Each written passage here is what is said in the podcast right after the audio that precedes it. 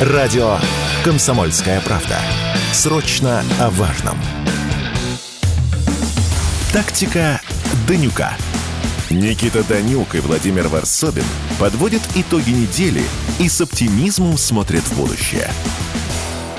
Здравствуйте, уважаемые слушатели и зрители радио «Комсомольская правда». Это «Тактика Данюка». В студии Никита Данюк и Владимир Ворсобин. Владимир, я вас приветствую. Да, здравствуйте. Я искренне рад, что вы вернулись с отпуска. Понятно, что вернулись вы, как обычно, в информационную повестку, которая у нас насыщена очень такими трагичными информационными поводами. И мы, как обычно, обсуждаем все то, что происходило я у нас скр... за неделю. Да. Но, по сути, вот сейчас, как мы не можем не обсуждать то, что произошло в Таганроге, а именно то, что взорвалась украинская ракета эс двести на месте падения большая пятиметровая воронка образовалась, есть пострадавшие, постоянно э, обновляется информация. Насколько я знаю, на данный момент, да, там нету, э, слава богу, погибших, хотя многие ранены, как бы, ранены да, тяжело да. ранены и так далее. Э, уже официальные у нас ведомства охарактеризовали это как террористическая атака, переоборудованная в ударный вариант зенитной ракеты комплекса ВВО эс двести по жилой инфраструктуре.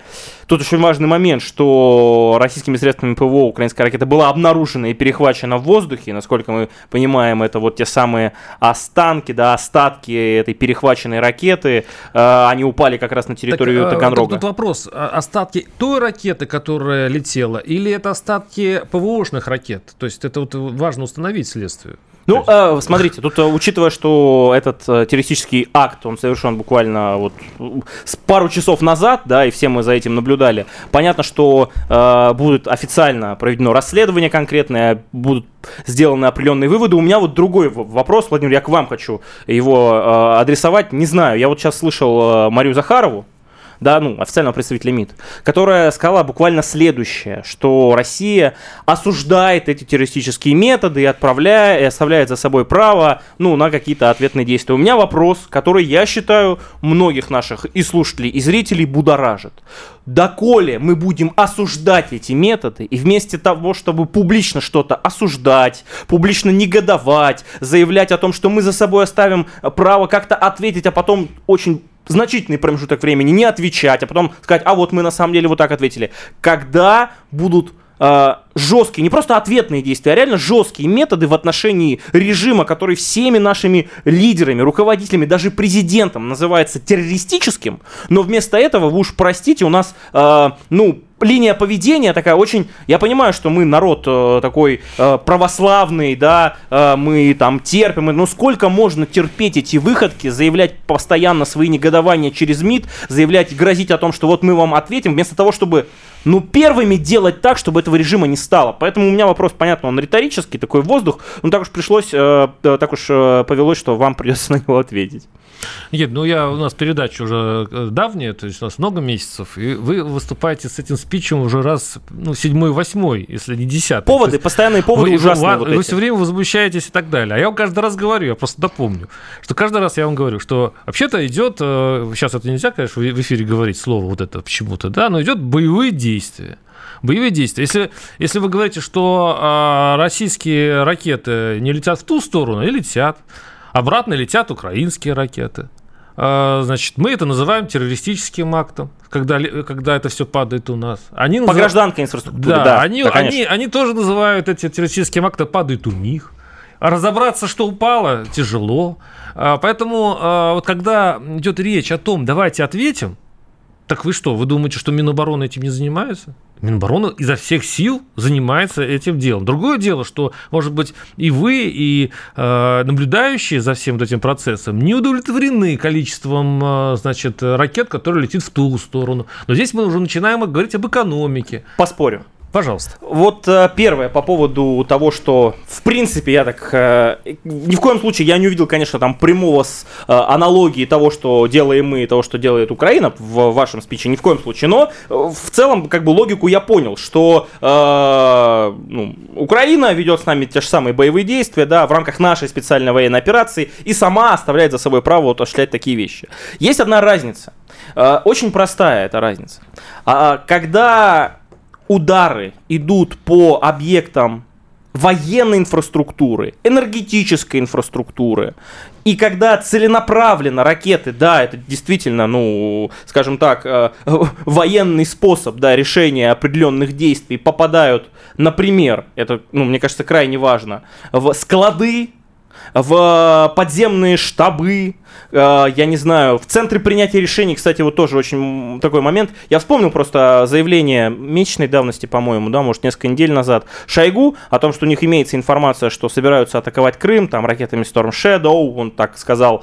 И вот опять в очередной раз как-то наступили на те же самые грабли. Зачем было анонсировать, что если это произойдет, будут ответные меры, в том числе по э, удары по центру принятия решений? Их не было. Ну, по крайней мере, объясните тогда, что это за центры принятия решений были. Зачем тогда анонсировать? Как, ну, публично, да, опять грозиться что-то сделать и потом не делать. Ну, ладно, это... Э, это обе стороны, кстати, так делают. Это, это вопрос к такая, да. нашему Министерству обороны. Они, они блестяще занимаются ведением боевых действий, но вот в информационной политике, мне кажется, им еще нужно по работать, скажем так, над посылами. Так вот, возвращаясь.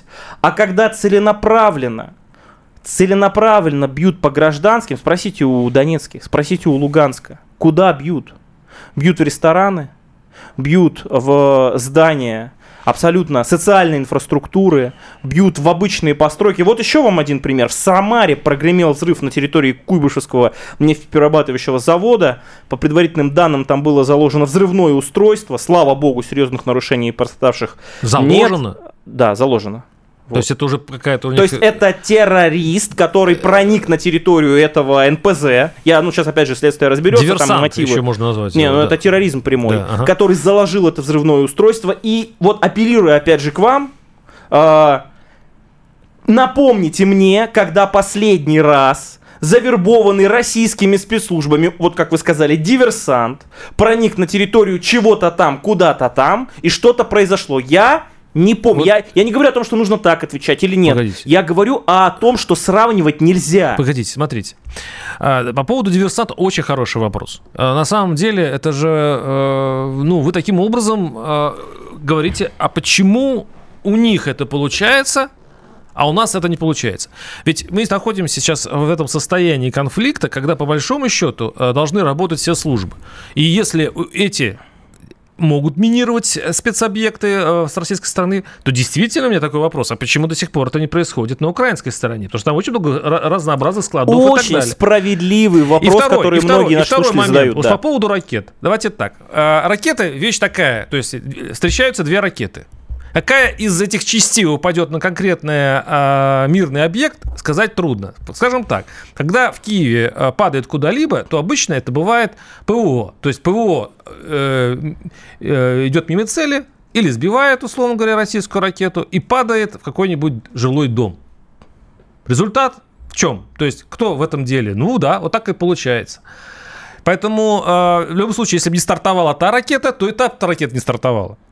Мы сейчас... Не надо делать такое, что делать, представлять себе такой вид, что, по большому счету, мы, мы не занимаемся, то есть мы не а, воюем, а они вот почему-то занимаются терроризмом. Ну, как, да, давайте все-таки... Когда погибает мирный житель, ранено три женщины и ребенок при обстрелах ВСУ Киевского района ужасно. Донецка, то есть ровно сегодня это произошло. Это называется целенаправленный терроризм уничтожения гражданских. Как... Это важный момент. Когда... Это важно, когда при всем нашем потенциале, ракетном, да, и так далее, если бы было, не дай бог, такого просто никогда не произойдет, было целеполагание, вот так же, как они, нанести максимальный ущерб, и неважно кого, гражданских, военных и так далее, поверьте, и мы бы с вами это обсуждали, и весь мир бы обсуждал. Поэтому, когда мы наносим точечные ракетные удары, даже вот когда по Одессе, да, вот ударило, да, вот, Мощный, мощный был очень ракетный обстрел. Ну, он длился на протяжении там нескольких дней, но вот в первые дни они были особенно интенсивные. И даже несмотря на всю ложь киевской пропаганды, они не смогли придумать историю, что ударили специально по гражданским объектам. Они пытались про храм вот эту историю раскрутить. Да, да, не получилось, опять же, ничего, потому что там со всех сторон специалисты сказали, что это украинское ПВО. Я о другом. Так вот в том-то и дело. Если когда, они специально когда, били по ресторану... Когда, смотрите, вот если они специально били по ресторану... Они специально бьют по центру Донецка. Да. Я, ну, я сейчас не конкретно про Таганрог говорю, я говорю в целом про методику. Э, Если бы не сбили конечно, эту ракету, нет, она, бы, она бы ударила, может быть, не, не Донецк, в этот ресторан. Несчастный Донецк весь исполосован этими ударами, и конечно. Донецк, и сейчас Ростовская область, и Белгород. Давайте Шебекина вспомним, да? Давайте. Тут э, важно целеполагание. С одной стороны, сторона, которая ведет боевые действия, хочет максимально нанести Но... урон, уж простите, они именно так это называют, Русне.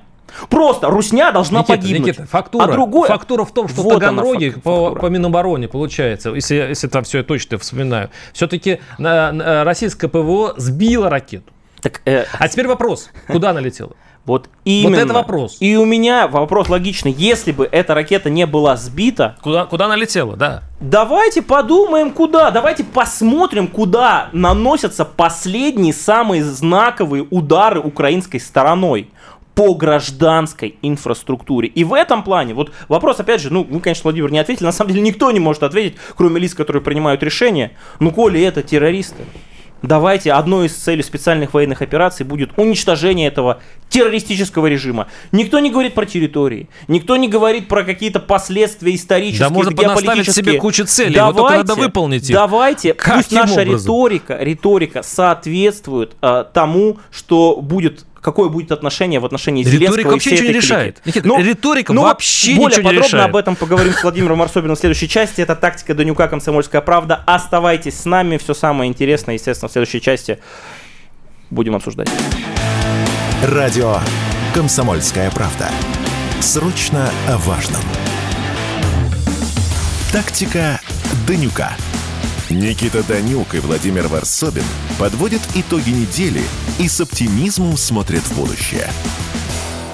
Радио «Комсомольская правда». В студии Владимир Ворсобин, Никита Данюк. Это «Тактика Данюка». У нас есть тактика, и мы будем ее придерживаться. И вот, вот эта наша дискуссия, да, она на самом деле сводится к одной простой, очевидной э, вещи, ну, на мой взгляд, которая нас в этом смысле объединяет.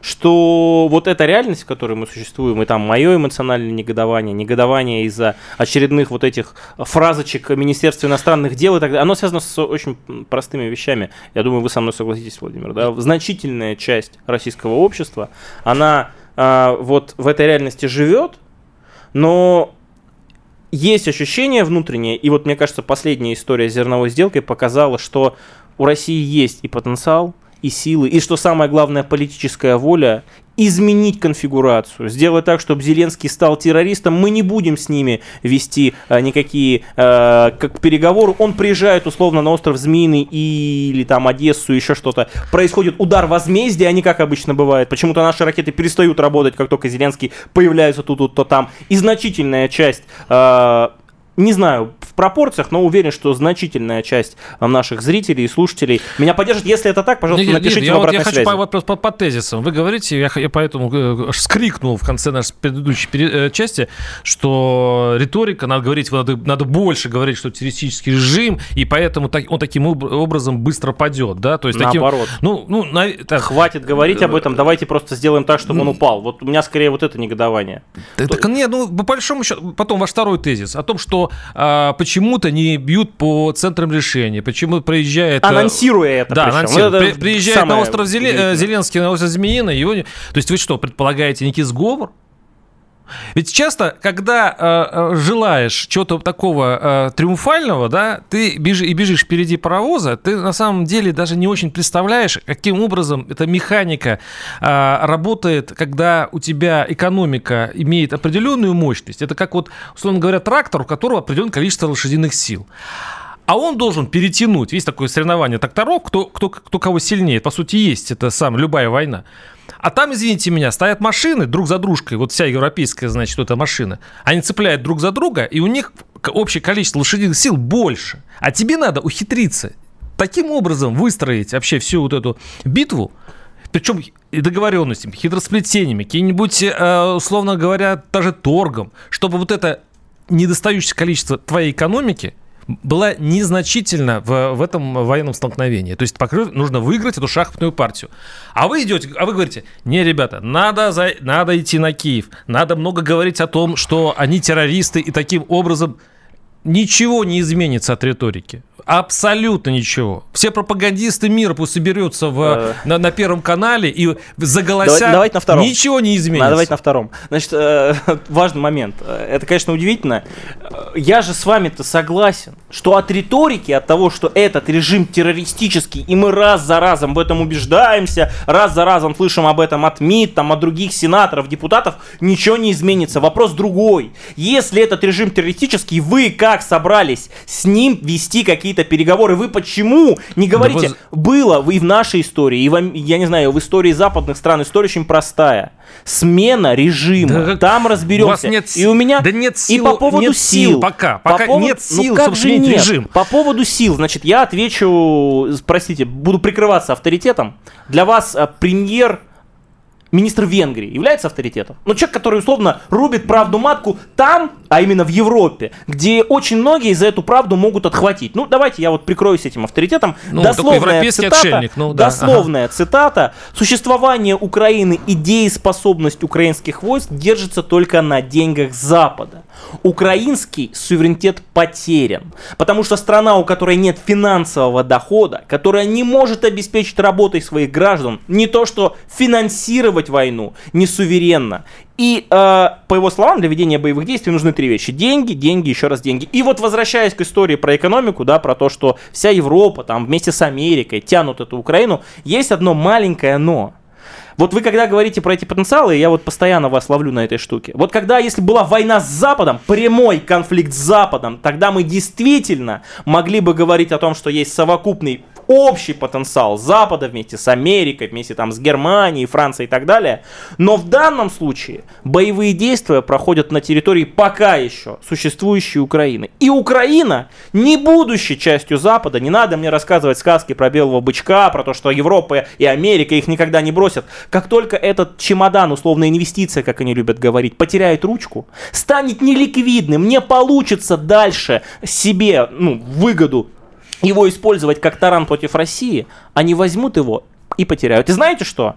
Самые последние заголовки самых мейнстримовых и пропагандистских изданий на Западе, начиная от Wall Street Journal, Washington Post, Bild, Figaro и так далее, говорят: мы в Украине разочаровались, мы столько им поставляли оружие, столько денег, они нам всем тут рассказывали, вешали лапшу на уши про то, что перережут сухопутный коридор в Крым. Где результат? И это говорит о том, что вот ваш тезис о том, что э, вот если совокупно математически брать экономический потенциал Западной Европы или там в целом, да, Запада и России, конечно, несоизмерим. Другое дело, ну, по такой логике, э, давайте еще парочку э, процентов, может быть, десятков процентов приплюсуем с э, Китаем. Ну, давайте, а давайте, давайте еще Иран давайте, возьмем. Э, Мы вот в Северной Корее коротко, недавно коротко, были на встрече. Два тезиса. Значит, первый по поводу того, что э, мы не воюем с Западом напрямую, и поэтому э, соотношение экономик не важно. Я вам скажу, что до сорок третьего года Великой Отечественной войны тоже, по большому счету, бились только российские и немецкие войска. И э, Америка и, так, или прочие союзники нам поставляли просто вооружение и прочее, не вмешиваясь. И, кстати говоря, хотя Сталин долго упрашивал их открыть второй фронт, мы находились да, в определенное время вот именно в той же ситуации. То есть мы это с, с Германией воевали вообще только мы. С помощью, с помощью э, американского там, и так далее э, разной помощи. Значит, одно, в общем-то, второй тезис – это о том, что давайте все-таки исходить из того, что если вы назовете террористом двести тысяч раз один и тот же режим, может быть, но вы знаете, чем рискуете? Вы рискуете в скором времени сесть за один стол переговоров с ними. Нельзя исключать того, что придется с ними разговаривать. И если вы человек дальновидный, ну, условно говоря, если вы играете в шахматы в долгую, а не то, что думать только на два хода вперед, а надо еще думать на пять, на семь, то вы должны знать, что, в принципе, ситуация для этого, чтобы потом вести эти переговоры, не выглядеть, ну, странным, мягко говоря, когда вот только что проклеили соперника и, и говорить, что с ними нельзя садиться. Кстати, Зеленский в этом грешен. Он уже напрямую ту, тучу законов. Не да. просто Зеленский, вся Европа в этом грешна. Да, Они да. же сказали, что но невозможно не надо повторять проиграть. Чужих ошибок. Надо всегда оставлять себе дверь, какую-то из, из дверей, открытыми. Иначе, иначе это не шахматы, иначе вы не переиграете соперника, который, кстати говоря, возможно, сильнее вас. Это вы про Украину говорите? Что Я говорю сильнее? Про совокупный Запад. По совокупный Запад. Это важно. Не надо недооценивать, Значит, а, э... и, б, не надо а, все-таки совсем уже за, значит, за, за, загонять себя в, в собственную жиру. Первое. Значит, нужно быть совсем оторванным от реальности, чтобы, ну, в данном случае с Владимиром спорить по поводу совокупного потенциала экономик. Просто зайдите, я не знаю, на... Я не буду рекламировать вражеские информационные порталы, зайдите на сайт такой World Bank. У них там очень хорошая статистика всегда есть. Хотя тоже Всемирный банк, понятно, что это за организация, но сейчас о другом. А, ну нету, не может быть прямого конфликта с Западом. А я объясню почему. Ну, я думаю, все прекрасно это понимают. Потому что это, это вот без, без двух секунд ядерная война. И, и даже опосредованно, локально, вот в рамках прокси-войны, условно, какой-то третьей территории, что сейчас и происходит на Украине, действительно может, может этот конфликт в той или иной степени э, проявляться. Он, в принципе, и проявляется. Тогда переговор. Если а, не то, то то. А, стоп. А прямой, а прямой конфликт с Западом, ну вот именно непосредственно ведение боевых действий, я не знаю, там вот, не знаю, про, поговорим мы сегодня про э, Польшу, там про, на, на, на прошлом, э, в прошлой передаче мы это обсуждали. Так вот, э, я просто возвращаюсь к теме. Поэтому, когда мы говорим про Украину, никто за нее не впишется. Если она закончится, ее потенциал, ее ресурс, человеческая, какая угодно, даже экономическая, потеряет свою привлекательность, а она, кстати, теряет с каждым годом, это видно даже с каждым месяцем, потому что и надежды не оправдываются, и зерно, смотрите, уже скоро не получится поставлять и получать прибыль э, там, миллиардную транснациональным корпорациям. Запад от нее откажется. Владимир, подождите, вы о чем мне говорите? Давайте Афганистан вспомним. Давайте вспомним Вьетнам, помните, вы там несколько передач назад мне очень красочно говорили про антивоенные демонстрации, а, анти, ну, вот, войны в Вьетнаме, в Америке. Но сухой итог-то какой? Круп, крупнейшая держава, самая сильная даже на тот момент, во времена существования Советского Союза, и уж точно самая сильная страна, которая э, сколько там лет подряд пыталась навести порядок в Афганистане, бежит. Они, конечно... Я, я, я, я, вы сейчас доказываете какой тезис, вы простите, вы, вы как-то ушли, что, вы ушли, вы ушли что в Запад сторону. Может да. спокойно так, проиграть так, и оставить так. Украину, ну или там ее часть, да, или еще да. что-то, ну я не знаю, как угодно. Поэтому история вы про то, что они до конца... Вы сейчас себе рисуете очень удобную историю, сказку финала. Я вы, вы, апеллирую принципе, к историческим нет, примерам. Вы, вы не хотите выходить из зоны комфорта, я понимаю, вы хотите, чтобы все складывалось ровно так, как вы, вам хочется.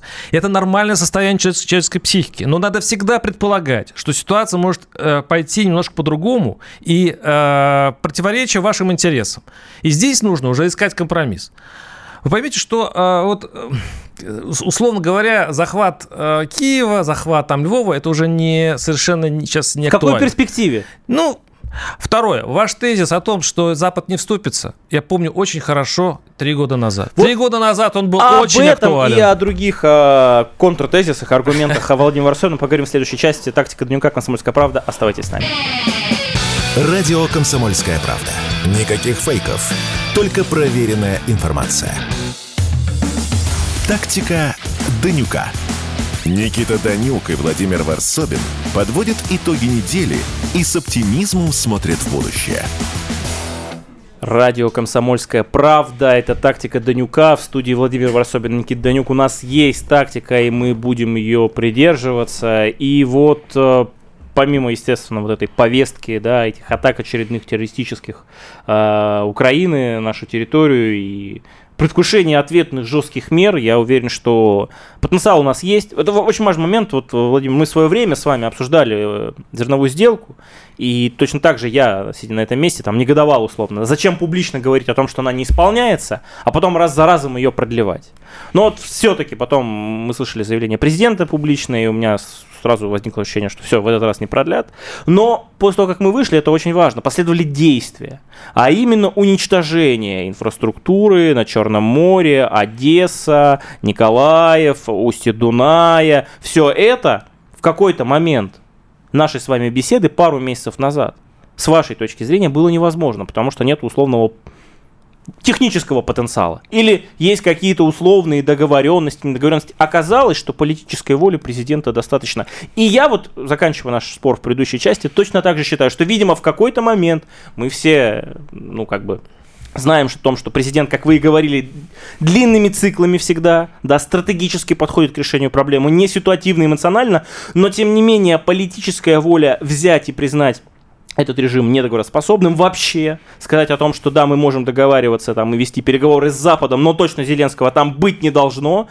Такой сценарий вполне себе вероятен. Вот, у меня, ну, вот сейчас у меня новостная лента идет. Вот смотрите, какие новости. Председатель Африканского союза, э, его слова, нужно убедить Украину начать диалог с Россией. Заметьте построение фразы. Не Москву надо убеждать, то есть Москва готова. Я, кстати, говорил об этом. Вот, мне кажется, медвежью услугу делают многие пропагандисты, они вас не имею в виду. Когда, значит, э, ну, видимо, для публики они там, вот, нацистский режим, это, ну, вот, это дело, конечно, оценочное, но вот это террористы и прочее, прочее. А на самом деле, вот, кстати, сейчас я подойду к зерновой сделке, а на самом деле, это же, большому счету, Москва-то готова сесть. То есть нужны такие договоренности, нужно, конечно, условия и прочее, прочее. Да и вообще само присутствие э, украинской стороны за столом переговоров. А по поводу зерновой сделки, давайте зададим себе вопрос, а почему ее так долго продлевали? Ну, я ну, объяснял этой ну, студии. Да, да, и, ну, имя, имя Эрдоган вам и о чем-нибудь все, говорит? И не все. Ибрагима, а Эрдоган. Ради, подождите, ради какого-то Эрдогана, ну, хорошо, большого, нашего друга Эрдогана. Хотя, конечно, какой он там... Этот друг Эрдоган сейчас увеличил количество, увеличит уже количество стран НАТО э, на, на, на две единицы. Причем очень важно. Да, он уже увеличил на Финляндию, он согласился, сейчас Швецию. Еще он поддерживает э, Украину, еще он подде- э, строит там заводы по, по беспилотникам. Вообще, что еще только не сделал Эрдоган... И ради чего? Вся эта сделка ради этого персонажа, чтобы он остался в президентах? Нет. Мне кажется, дело сложнее. Еще раз говорю, Москва лавирует. Москва занимается дипломатической работой. Москва выторговывает. Она, она пытается вот этот дисбаланс экономический, где она пока проигрывает, каким-то образом компенсировать. Поэтому уже Африканский союз говорит, что надо их усадить. И Украину сейчас все уговаривают.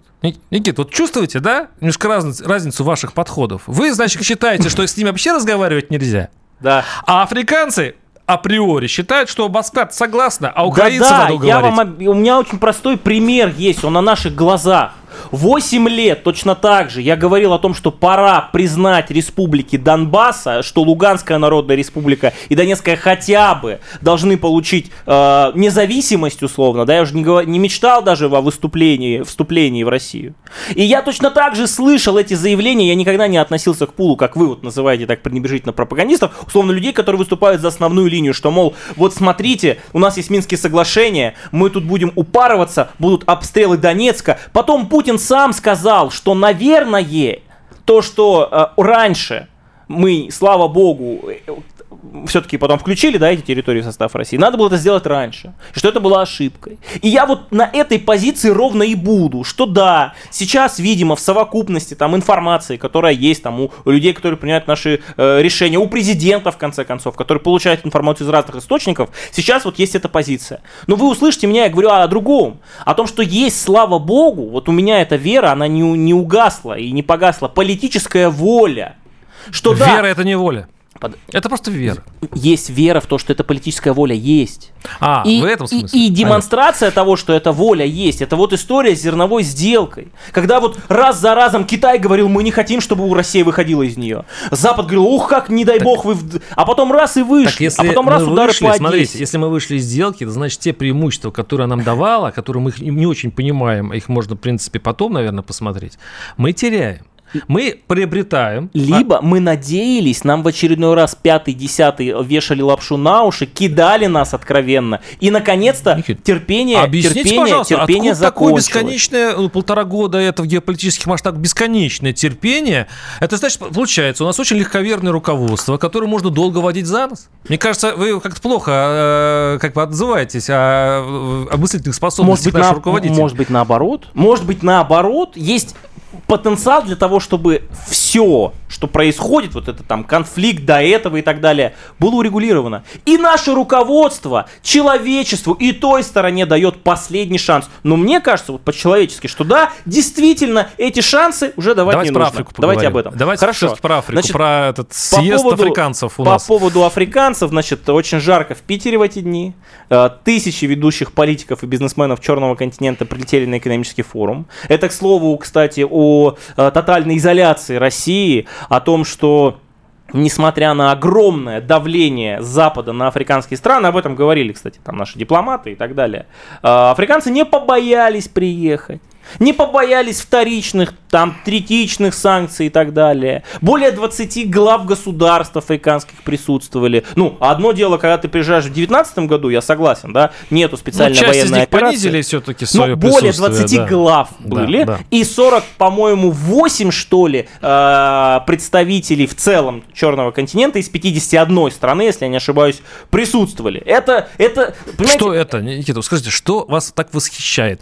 Объясню. В стране Страну, это же страну которая же. проигрывает, страну, ну, которая а, токсик, смысле? страна, mm. которая скоро закончится, потому что Украина вернет Крым, и Запад будет танцевать на наших костях, они бы Нет, туда да, не приехали. Да, да, давайте представим себе, что немножко дело-то по-другому обстоит. Ведь на самом деле Африке очень выгодно, что вокруг нее ведется торговля.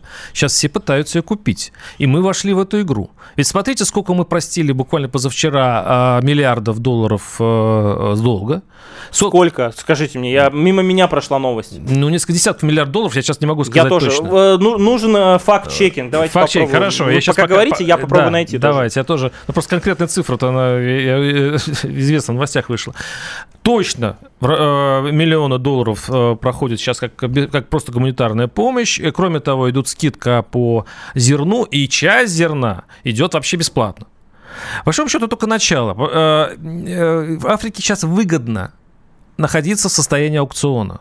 Сейчас французы пытаются договориться с африканцами, чтобы те не переметнулись к России. Сейчас идет великолепно, китайцы. Все, все сейчас за, все обратили внимание на Африку. Но в чем отличие, кстати, китайского подхода к Африке от нашего? Китайцы этим занимаются давно и системно. Они давно выкупают целые отрасли Африки, вкладывают туда деньги, и это делается не спеша, десятилетиями. Что у нас происходит? Компанейщина. Раз побежали в Африку.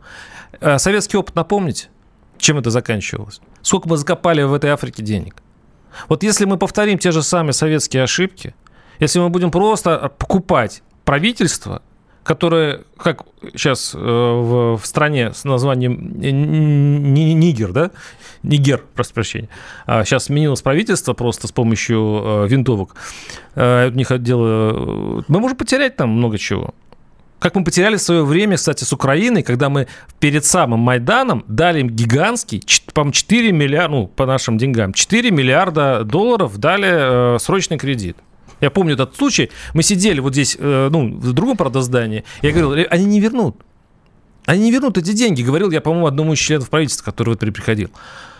Говорю, как же мы? Вот, вот договор, вот подписали. Мы потом с этим договором бегали по, по всем, помните, судам, э, там эм вэ эф тогда обсуждали и прочее. Никто нам ничего эти деньги не вернул.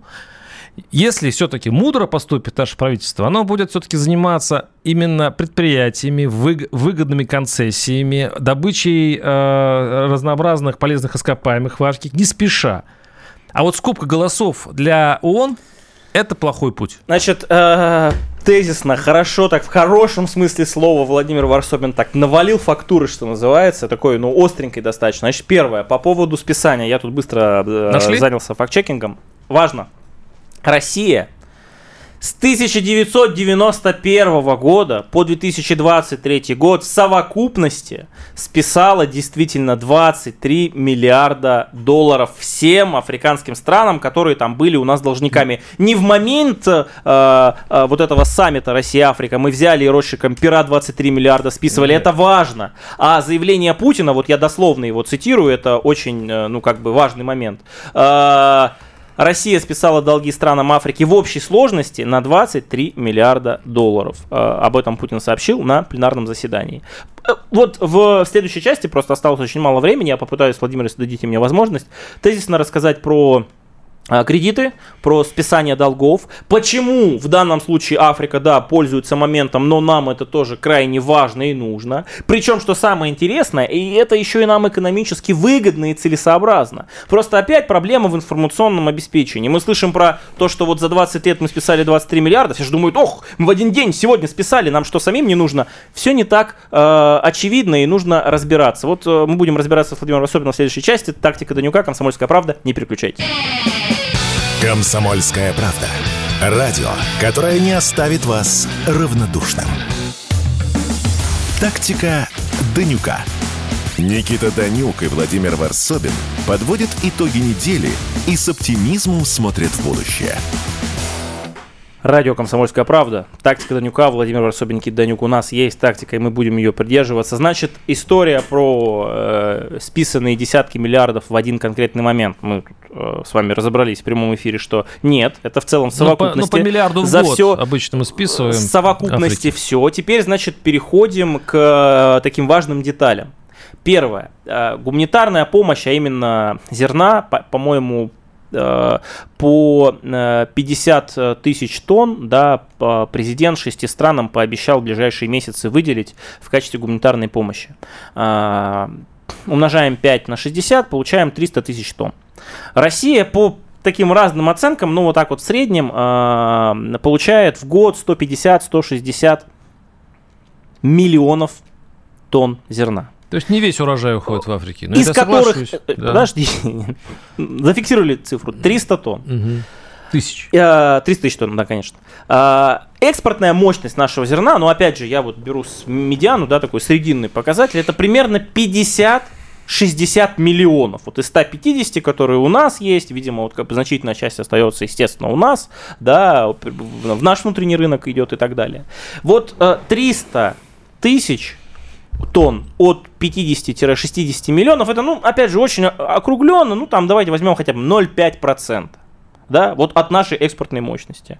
Мы оказываем это, э, гуманитарную помощь всему миру в условиях, когда цены на зерно подскочили, а подскочили они, кстати, именно после нанесения ударов по инфраструктуре черноморской, да, Украины, и после выхода, важно, нашей зерновой сделки, мы показываем всему миру, что, смотрите, во-первых, у нас есть зерно. Во-вторых, те, кто пытаются обвинить нас в том, что у нас мы самые главные виновники там, голода в бедных странах, да, третьего мира и так далее, это все в пух и прах развеивается, в первую очередь, самими африканцами. И третий очень важный момент. Если, дай бог, мы завершим э, вот, уничтожение этой инфраструктуры и в устье Дуная, и в Одессе, и в Николаеве, и перестанет Украина быть интересной, как там условно житница, да, вот этого зерна, ну, сухопутные их есть. Ну, мощности не те. Там, опять же, даже американцы посчитали, что минимум в два раза упадет мощность, вот, логистическая, минимум. Как вы думаете, кто таким образом, с точки зрения экономики, исключительной торговли, циничной истории про кому выгодно, станет главным выгодоприобретателем вот всей этой ситуации? Конечно, Россия. Поэтому, если нужно, для того, чтобы провести такую гениальную пиар-кампанию, условно можно назвать это пропагандистскую, списать или отдать в качестве гуманитарной помощи еще такого, таким красивым жестом триста тысяч тонн, это браво, мы заработаем на этом больше. Второй момент по поводу долгов. Вы правы, я честно тоже считаю, что э, там очень часто наша внешняя политика, которая заключается в кредите тому президенту, тому премьеру, тому министру, тому парламенту и так далее, она не показала своей эффективности, и пример здесь и... Украина, есть единственный позитивный пример, это, конечно, Белоруссия, но остальные примеры на постсоветском пространстве спорно. скорее, ну, не спорно, спорно. Вот, скорее, скорее негативные. Но по поводу Африки, вот это очень важный момент. Очень коротко специалисты говорят следующее. Лучше иметь союзников, которые предоставляют тебе возможность выхода на свои рынки, чем должников. И... Вот как работают кредиты, я несколько, просто об этом не рассказывают, это такая гигантская ошибка нашей, не знаю, информационной э, работы, да, с обществом, государственной я имею в виду, об этом не рассказывают, хотя об этом нужно. Например, у нас в свое время Алжир нам задолжал четыре целых семь десятых миллиарда долларов, в основном это, кстати, старые советские долги на покупку военной техники, смотрите, почти пять миллиардов. Мы простили этот долг старый советский, в обмен на контракт о закупке российской продукции на сумму семь целых пять десятых миллиардов. Да, как бы, ну, чисто теоретически у нас в плюсе получается всего два целых пять десятых условно, да? Но одно дело страна-должник, с которой ты пытаешься выбить как коллектор что-то, и ты знаешь, что вряд ли у тебя это получится. Другое дело, позитив. Вторая история. История с, не знаю, с Монголией, с Лаосом, с Ливией, в конце концов. Правда, с Ливией неудачно получилось, потому что зашли наши компании, в том числе нефтяные и так далее. А китайцы списывают долги? Я не и знаю. Вот смотрите, как по бизнесу. Вот приходит к вам человек, да, э, брать у вас взаймы, а вы знаете, что он в прошлый раз вам не отдал. И он у вас возьмет, вы, вы, он, он вам нужен, он вам нужен, он вам выгоден. Вы даете еще.